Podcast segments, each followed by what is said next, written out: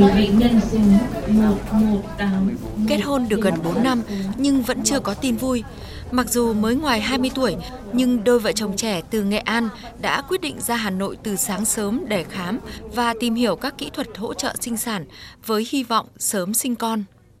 Trước đây em có đi khám ở bệnh viện tỉnh quê đấy, xong thì cũng không được, thì nó vẫn cứ bình thường. Thế là một thời gian em quyết định ra đây thấy nhiều người đi cấy về được ấy, thế ra xem như nào. Nếu mà đấy thì cấy luôn, còn không thì để tự nhiên cũng được.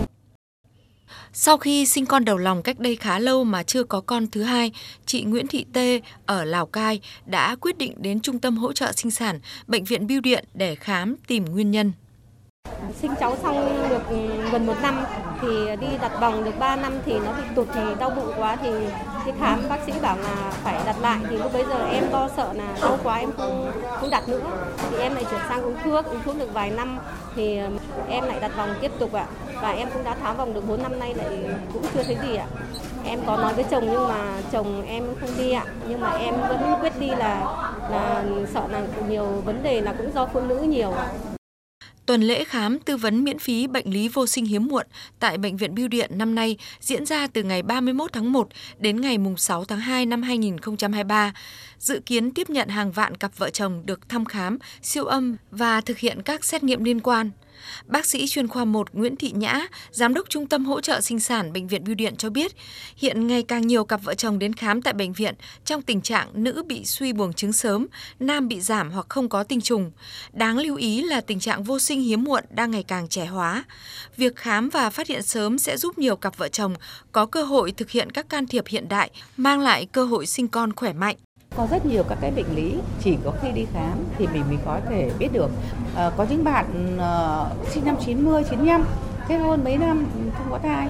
Đến xét nghiệm AMH chỉ có không phẩy mấy thôi.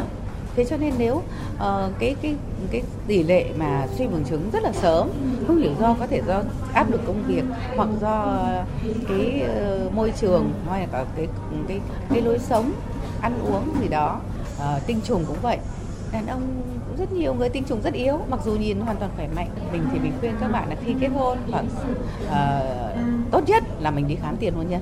Sức khỏe sinh sản của vợ của chồng nó như thế nào. Thứ hai nữa mình có thể có nguy cơ mắc cái bệnh gì không? Giả sử cái bệnh thalassemia chẳng hạn à, hai vợ chồng cùng mang gen thì ta sẽ có cái hướng xử lý sớm hơn.